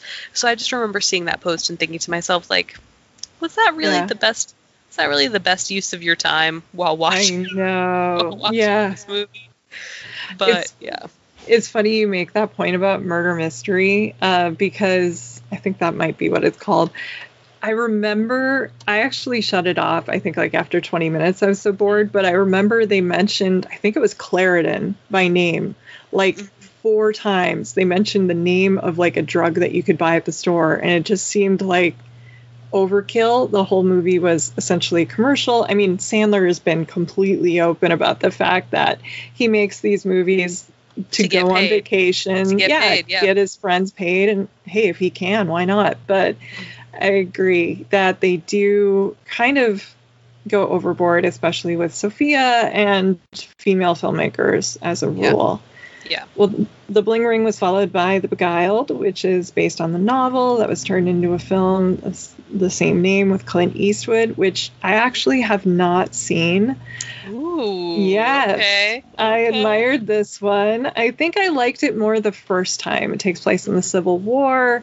Uh, Colin Farrell, who was hilarious, I remember her saying she cast him because she was asking women when she would drop her kids off at school, like, who do you fantasize about? And Colin Farrell was the most frequent name. And so she thought, okay, that's who mature, grown women think about. It isn't these, like, young, pretty boys. So he's a Union soldier that gets found and brought to a girls' school where there's, I think, five of them. I think Something yeah, like there, that. There's, like, more of them, but I yes, think, like, the primary ones. Yeah, I think it's, like, primarily they're, like, is it is it five or is it, like, four? I'm trying to think of who it is. Yeah, Kirsten Dunst is back. Elle mm-hmm. Fanning, Nicole mm-hmm. Kidman is in this one. Mm-hmm. So did you, what are your thoughts? Did you like The Beguiled?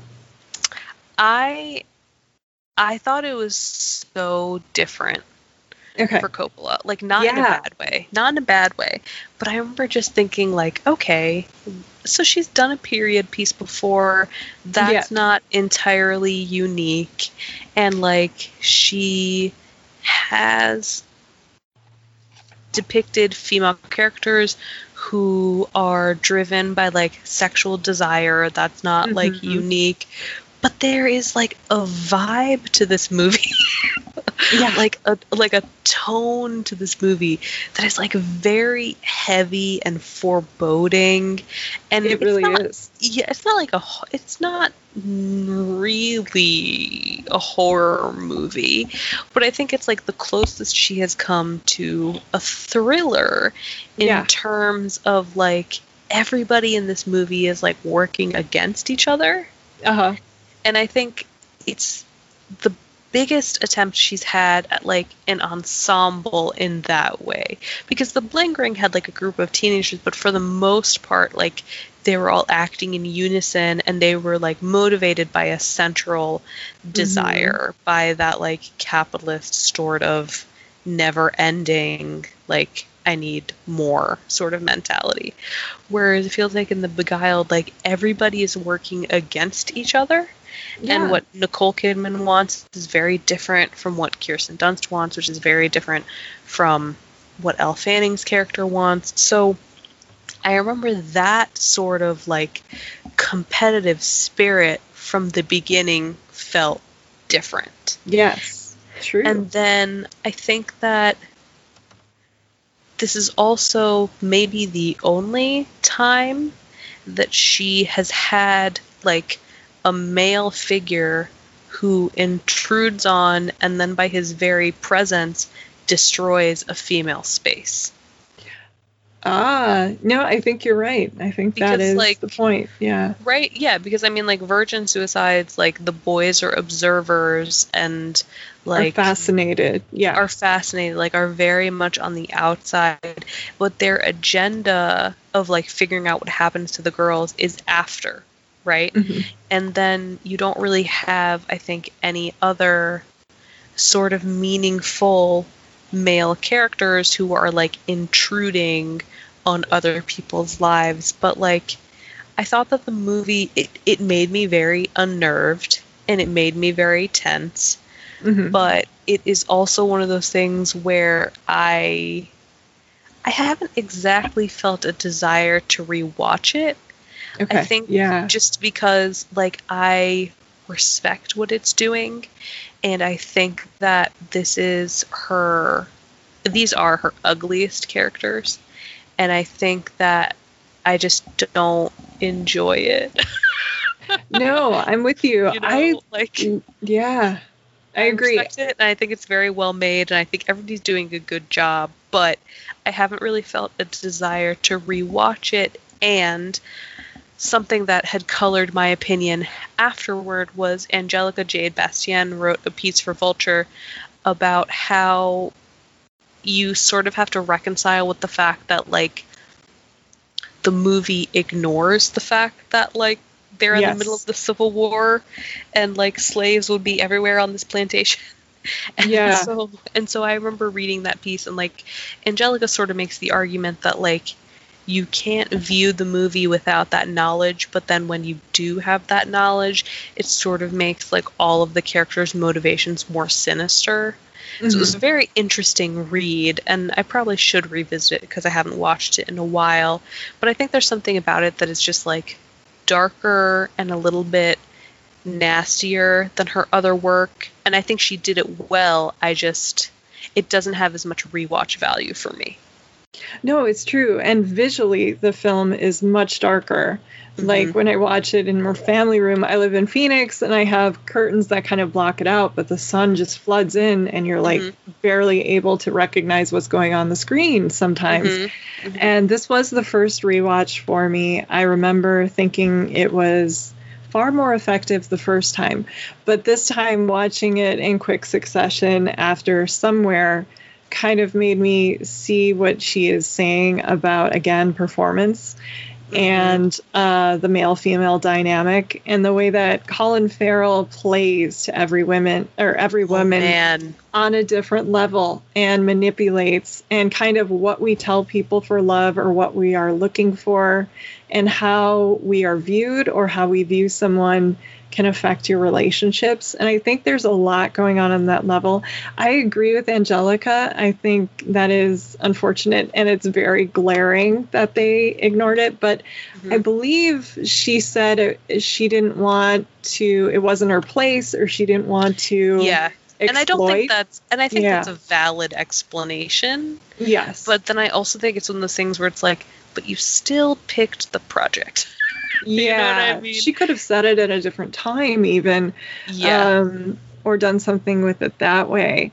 Mm-hmm. I think the acting is great. It is a different side of Kirsten Dunst, although she does like she, to bring out a different side of her each time, which she's is so good, fascinating. But she's so unsettling, and she makes yes. me so upset. Like, I know. Because by the, the end of the film scene, yeah. Yes. Oh my god. I know. It's yeah. kind of a chilling one. Um, mm-hmm. I would say if we're going for like a foreign, it seems like to me it would have come out of Denmark or been like one of the Dogma films. Like mm-hmm. that's the kind of tone I feel like it's going for, with the naturalist style and. Mm-hmm.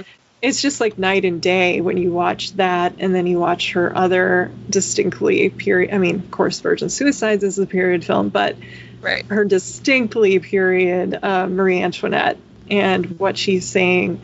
She's also kind of, I think, using darkness to say these women were isolated, they were dark. I mean, that movie in particular, they've all been weird to watch during quarantine uh, because. I am high risk, so I've been very, very isolated. Mm-hmm. I mean, I go run errands and stuff, but that one was the most unnerving, I will say, to watch right now. Yeah. Mm-hmm. It so. is surprisingly spooky. I mean, like, I don't know, like, I don't know that I, to be frank, I don't know that she had it in her. Like, I don't think I yeah. expected that. But no. I remember, like, being in the theater and watching it, and exactly as you say, Colin Farrell is, like, wheeling and dealing his way through these women. And I, I was know. like, oh, my God.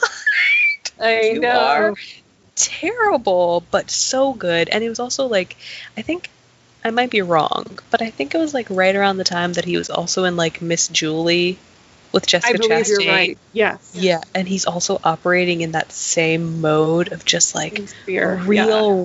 relentless, manipulative, sexy asshole. He's got that thing down. Yeah. yeah. So good at that. So it, it is exceptional casting, I think. And I think a lot about Nicole Kidman's like sponge bath of him when he's unconscious yeah. and how like sexually frustrated and torn and she just like is. overwhelmed yeah. with emotion she is. So there's like a lot of really good stuff in that movie. I just, I remember it really, it's it's so swerved for me mm-hmm. what I expected from her. But I also think that you're right that it again takes that sense of like actual physical isolation, and how does that like transform you into somebody you wouldn't even recognize?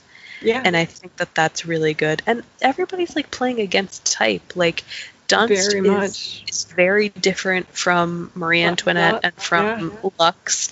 And then Elle Fanning's character. Like, Ooh, I know. She's the little temptress. Yeah. Yeah. She is terrible. I everyone, know. Everyone is a bad person. Yeah, it was really interesting. I remember reading somebody critiquing Dunst and saying she was wrong. I haven't seen the original, but I guess her uh, character in that was played by an actress who was playing or was a little bit more homely or plain. I hate that word, homely, but that's what they were describing her as. And in this, you know, Dunst is far too beautiful to be playing her part. I thought she did it well. I thought she mm-hmm. was buttoned up and restrained, and she probably doesn't, that old thing you read in bad screenplays, like she doesn't know how beautiful she is. Like, right. Yes, yeah. but yeah. that is exactly. And you wonder when you're watching, like which one of these men that he is presenting himself with, are any of them him? Yeah. Or which one is he? Because you understand his frustration by the end, and you understand some of his rage, and you don't know if that's even what he's really like, or if he's just been pushed past the breaking point of being around these women and not being able to do anything or go anywhere. So, yeah, there's a lot of questions surrounding his character and his mm-hmm. motives. That makes it interesting, but not one that you would revisit in her filmography as often. Yeah, for sure. Yeah. But it is really good, though. Now I it almost is. want to. Yeah, go for it. Well, ignoring her music videos and concert music specials, this brings us, of course, to On the Rocks. I loved writing about this one. I found it really charming. It was, it felt like kind of a period film. It was inspired by, I guess, Buck Henry, the screenwriter, challenged her okay. to write more dialogue. Said, you know, your characters don't really talk much, so you need to write a chattier script if you're writing a comedy. And mm-hmm. so that challenged her. And I think she pulled it off very well. There's a nice banter. I think uh, Rashida Jones is a great double for her because she has her own relationship with her father, with Quincy Fame. Jones. Yes, mm-hmm. with Fame and what it must be like for him to probably come on to every woman or hit or be hit on by every woman, yeah. kind of like Francis uh, Ford Coppola and his legendary relationships and mistresses over the years. So there's a lot going on in this one. Um, in the film, in case you haven't seen it, just describing to everybody, uh, Rashida Jones plays a married writer of two girls. That's familiar. That's Sofia Coppola, uh, with a successful husband who travels, and she is worried. It is Marlon Wayans. Uh, yeah. I believe, yes, plays her husband. He's very good. And she's worried that he might be two-timing her. And her father, who is a larger-than-life art collector, played by Bill Murray, of course, who Coppola didn't really know if she wanted to recast because everyone loved him so much in Lost in Translation, but she said mm-hmm. enough time had gone by, and she wanted him to play a part she really hadn't seen before, which is a father. Yeah. And he's charming. He gets to sing more songs, which I love. Oh, my gosh. I could listen to him sing Mexicali Rose, like, all day long. So I thought it was very charming. It's a lighter, frothier film. But mm-hmm. it's kind of perfect for this time of year. It's not just a completely breezy summer comedy, but it's not a heavy winter film. Interestingly, I thought it was heading in far more dramatic, like Ozu territory toward the end. And I wonder if there's a different version of the script somewhere. But other than that, enjoyed it. What did you think, Roxana? I also enjoyed it. I, I was thinking about this earlier today because I rewatched some of it before our recording. I almost feel like it's her happiest movie. Mm-hmm. And I don't You know, and I don't necessarily know if Sofia Coppola can make like a straight happy movie because no. the ending, the ending is still for me pretty upsetting because it's the explosion of one relationship that is still so formative, I would think, in your life mm-hmm. and anybody's life. But I agree with you that there is like a certain lightness to it. It yeah. almost has like a caper quality. It really does. You know? Yeah. Like, it sort of reminds me of, like, those, like, turn, not turn of the century, but, like, early sort of black and white comedies. And, like, they're and then, just some, yeah. like, ridiculous hijinks that they get up to. Yes. And I, I think that, I think Rashida, like you said, is very good because I think that she brings a sort of, like, lived-in quality to this. I mean, growing up she as really Quincy does. Jones's daughter, and also like, you know, like her mother, Peggy Lipton, also was like not a slouch either, also incredibly famous. Oh, yeah. You know, and I also think like Rashida's came up at a time her sister Kadada was like engaged to Tupac. So I think Rashida has always had like a certain view of fame that is very mm-hmm. unique and like multifaceted. And I liked her very obvious portrayal of Sophia here because yes. I think, you know, like even though she very obviously is Sophia, I think she also very obviously is like a ton of women who lose themselves in motherhood and being a wife, and it is difficult to carve time out for yourself. and be mm-hmm. your own person. And so I think one of my favorite scenes is when, you know, so just like context or whatever for anybody who is listening who hasn't seen it. And to be fair, it is sort of difficult to watch because it's yes. exclusive to Apple T V Plus. I know. So that's sort of a thing. But, um, right. So Rashida, the Rashida character, the Sofia character, is mm-hmm. a writer who sold a book um, before writing it. And so now she actually needs to write it. Yes. And um, I'm sure that's something that all of us who are writers, hopefully one day oh, can God, sympathize yes. with. I yeah. know. Yeah. And so like she is having trouble finding time like in her day to write because she just like is doing childcare full time twenty-four seven. And like her husband, who you think for the whole movie might potentially be cheating on her. That's like the, the caper quality. A couple of times he's just like, well, you need to make time for yourself. Yeah. And I love that sort of empty advice because it's like, how would I do that? I know. Take an active you know? role. Yeah. Yeah. Like, how would that happen? Yes. And I just feel like all of us can identify with that. Like anybody who is attempting to do something creative, or honestly, even if you're not trying to do something creative, like even if you're just overwhelmed by whatever responsibilities you have, it's like, okay, how do I actively make time yeah. to find myself again? And I think that On the Rocks is sort of an interesting comparison with a movie like Somewhere, because it's very clear that Rashida's character like loves her kids. Like that's not in oh, question. Yes. Uh-huh. You know, like it's not like the Steven Dorff character of like, does he actually love his daughter? Like mm-hmm. she loves capable? her children. Yeah. Right. Yeah. Like she loves her children. She loves her husband. But like, where is she in this family? Like mm-hmm. what is her identity anymore? And again, we see tons of this sort of perspective from like male filmmakers. You know, yeah. so I think it's very interesting to get that from a, it's crazy to think Sophia's nearly fifty, but like mm-hmm. a nearly yeah. fifty-year-old creative who is like looking back on their life and thinking like, well, what's my creative process? And like, how did I get here? And yes. so I like that something that is like that self-reflective is also paired with like, once again, outlandish, great Bill Murray. Hijinks, yeah. Yeah, who knows like all of New York City.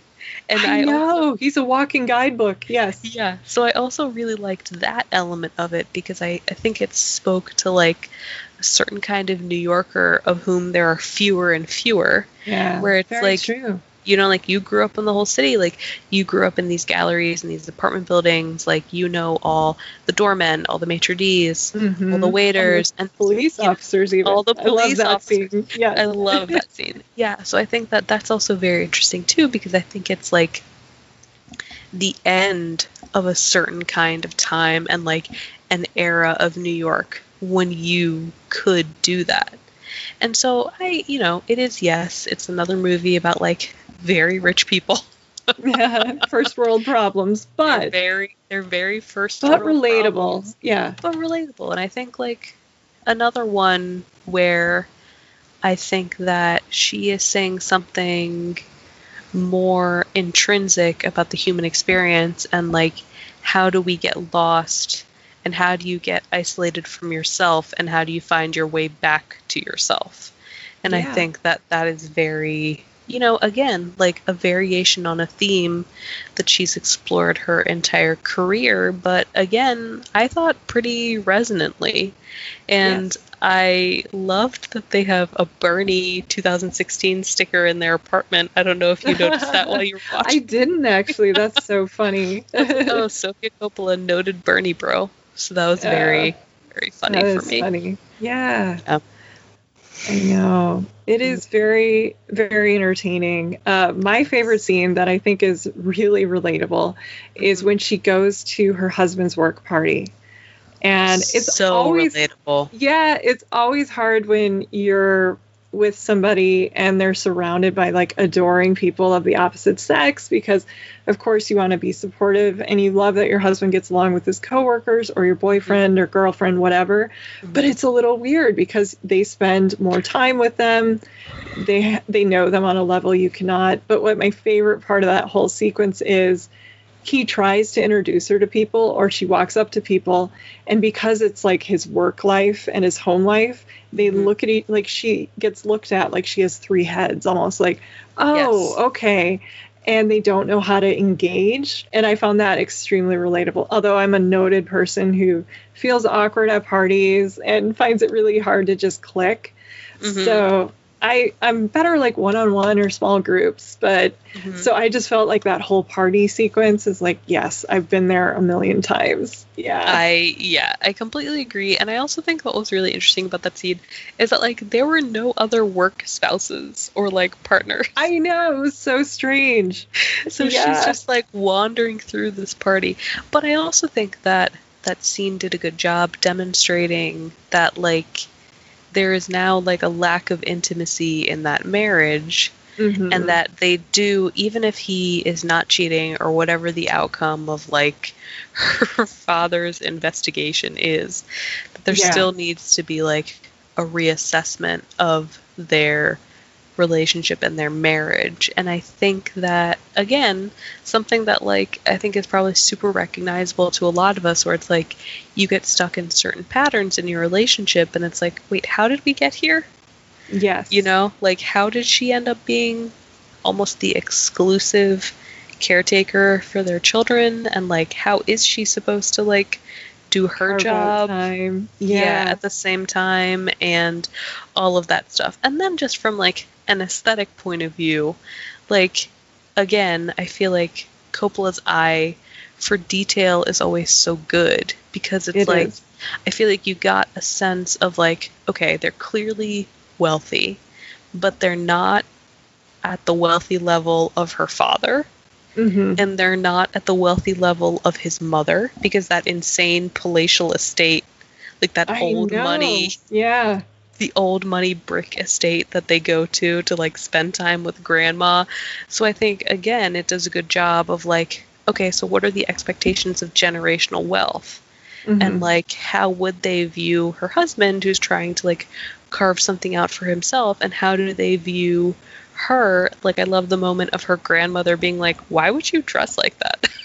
I know, it's hilarious. Yes. Yeah. Yeah. So I think it's it's also good, because I think it's like one of the most domestic movies we've seen her do. Yeah. In terms of, you get the real sense life. Of like yeah, the real life of like, who are these people's families, and like who are their judgmental grandmothers, and like who are their neighbors. And so mm-hmm. I think in that way it feels very, again, like concrete and like down to earth in a way that some of her other more like fantastical, like ephemeral movies don't feel. Mm-hmm. And I, I agree with you. I could see this being like an autumn rewatch, because it is very funny, and Rashida and Bill Murray do have really good chemistry together. They do, yeah.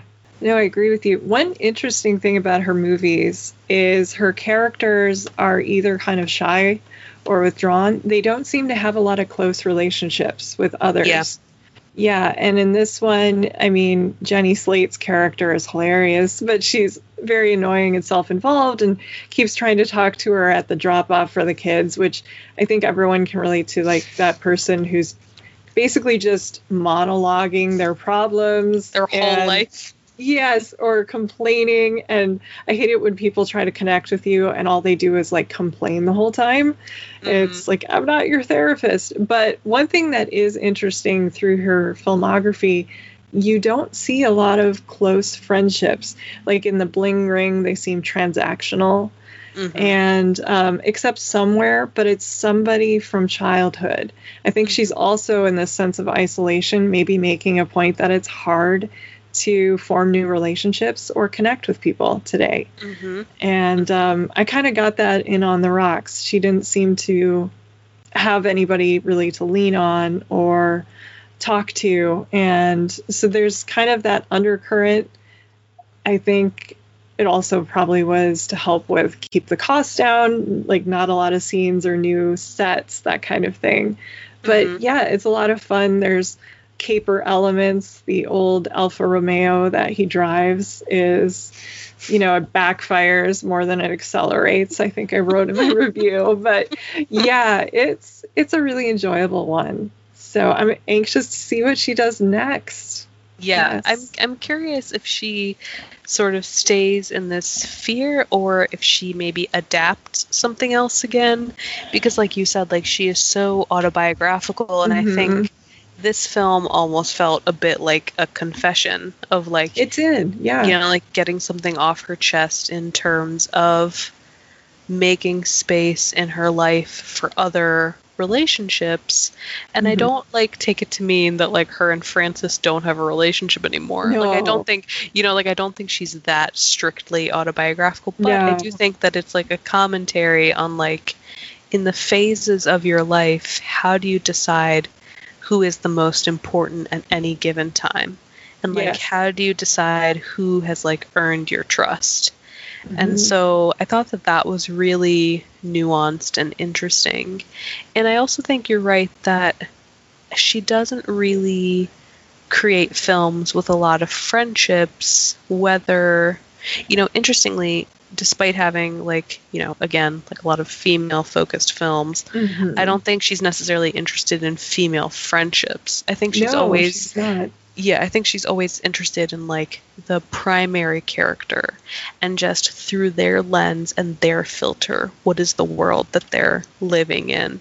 And mm-hmm. I do think that that's interesting, but I do wonder, does that give her space then, maybe, to consider, like, a friend group or something else yeah. in the future and, like, expand her assessment of, like, what it is like, yeah. the, the human condition, you know what I mean? Yep.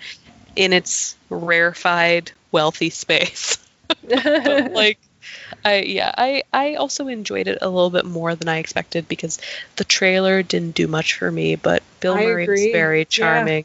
Yeah. Bill Murray was very charming, and I thought Rashida was really good. But I also think that, like, I don't think that her movies are ever cut well for trailers. Because I agree. I, How do you, you know, choose? Yeah, it, they're yeah. kind of a mood, like to use the new phrase, like it's a mood, or it's a mood. They're a feeling. Yeah, yeah. yeah. And I think there's, very there's much. A, there's a vibe, you know. Yeah, to build the Sophia. vibe. Yeah, yeah, yeah. But uh, you know, it's it's very. it's, it's very selfishly reassuring that we talked about all her movies, and I was like, oh yeah, I like that, and that one, and all of them. I've enjoyed all of them. Exactly. Yeah. On different yeah. levels. Well, this was so much fun to break them down with you. I loved chatting so much. Are there any other movies unrelated to Sofia that you've seen lately that you would like to recommend to listeners before we go? Man, that is a very good question. Well, first of all, thank you for having me on. This was a delight. Like it really, really was. Thank I you. I really, I do not feel like I get to talk about Sofia as often as I would like, and your questions Likewise. were so insightful and thoughtful, and so I just appreciate so being it on. Beautiful. Um, man, movies to recommend to people. Um, if people are looking for something that came out earlier this year, I really liked the movie Saint Francis. Okay. That is also sort of a character study. It is about a woman in her thirties who gets an abortion and then takes a nannying job, and sort of like the extremes of those experiences and how she sort of like grows and reassesses herself. And I thought it was very realistic and beautiful and really funny. It just like sort of ran the gamut.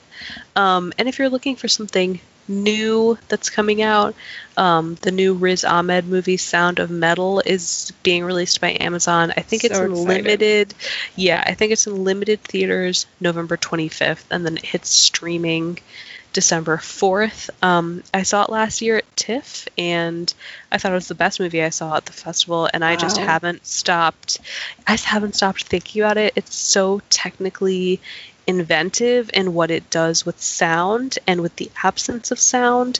And I also cool. think it's just Ahmed's greatest performance. And the very last thing I would say is Minari, which has been getting like tons of online buzz. It's the Steven Yeun A twenty-four movie. It is about a Korean family that moves like to the American Heartland from California to like make a new life for themselves. And there had been like a lot of question about when A twenty-four would release that, but they're giving it like a limited theater run in December so that it can okay. qualify for award stuff. And that is also exceptional, and I would recommend. Okay, I'm going to be on the lookout for all of those.